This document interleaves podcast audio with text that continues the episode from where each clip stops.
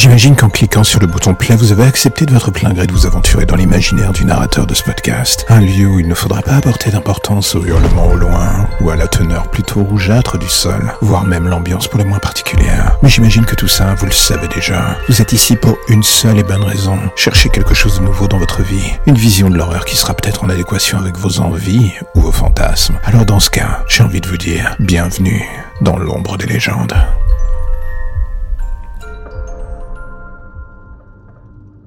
On se dit souvent que la vie ne tient pas à grand chose et d'une certaine manière quand on regarde le déroulé des affaires criminelles qui jalonnent ce siècle, on finit par avoir souvent raison. Prenons un cas au milieu de tant d'autres, celui de Dorothy Jane Scott, une femme qui ne sortait pas du lot, une mère au foyer qui avait du mal à voir le bout du mois, un cas typique de personnes vivant dans la classe moyenne aux États-Unis.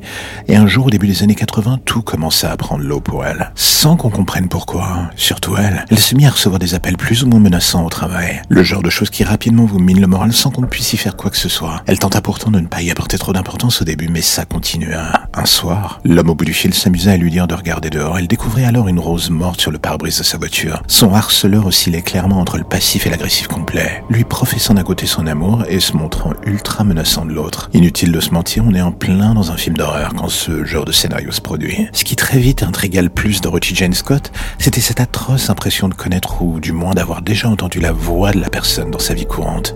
Une impression qu'elle n'arriva jamais à chasser de son esprit. Un soir, lors d'une réunion tardive au bureau, Dorothy s'aperçut qu'un de ses collègues avait l'air réellement malade avec une amie à elle. Elle le conduisit à l'hôpital pour le faire soigner. On lui diagnostiqua une vilaine morsure faite par une araignée, mais grâce aux réactions rapides de Dorothy, rien que des médicaments ne purent soigner. Et c'est sur cette bonne action que la vie de Dorothy prit fin. C'est en vers sa voiture sur le parking qu'elle disparut à jamais. Ses collègues témoignèrent plus tard avoir vu partir la voiture en trombe. Tout le monde avait pensé qu'il y avait une urgence avec son fils et n'avait pas été plus inquiet que ça sur le moment. Mais ce n'était pas le cas. Elle ne revit jamais son fils ni sa famille ou ses amis. Elle disparut littéralement de la surface de la Terre, et toute trace de son harceleur avec elle aussi ce soir-là. L'histoire ne repartit que quatre ans plus tard quand on découvrit ses ossements dans les fondations d'un chantier. À ses côtés, un tas d'os de chiens l'accompagnait. Une triste fin qui encore aujourd'hui reste sans la moindre explication. Le plus triste dans l'histoire est que Dorothy ne cessa jamais de donner des signes de son inquiétude.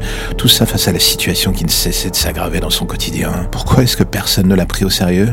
C'est une question qui restera sans réponse. Dans les archives de l'enquête, pourtant, il était bien noté que Dorothy avait reçu un nombre incalculable d'appels venant de ce mystérieux harceleur. Et ce aussi bien chez elle que directement sur son lieu de travail. Ce dernier n'avait de cesse de la tourmenter, soi-disant pour lui montrer son amour. Dorothy avait pourtant bien fait mention de la situation et encore une fois, personne ne mit jamais la main sur ce harceleur. C'est ce qui rend la situation encore plus triste dans le fond. Tout ça était un crime parfait. Et le plus glaçant dans l'histoire, c'est de se demander si Dorothy Jane Scott était la seule victime de cet homme et si quelque part d'autres squelettes n'attendent pas qu'on les découvre au hasard d'une excavation sauvage.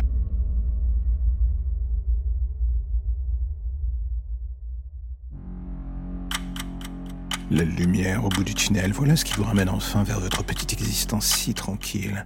Plus d'ombre, plus d'histoire ou de légendes bizarres. Juste le quotidien qui revient frapper à votre porte en attendant de replonger d'ici demain matin vers de nouvelles zones pour le moins sombres. Vous avez déjà envie de revenir, je le sais, mais patientez. Chaque chose en son temps.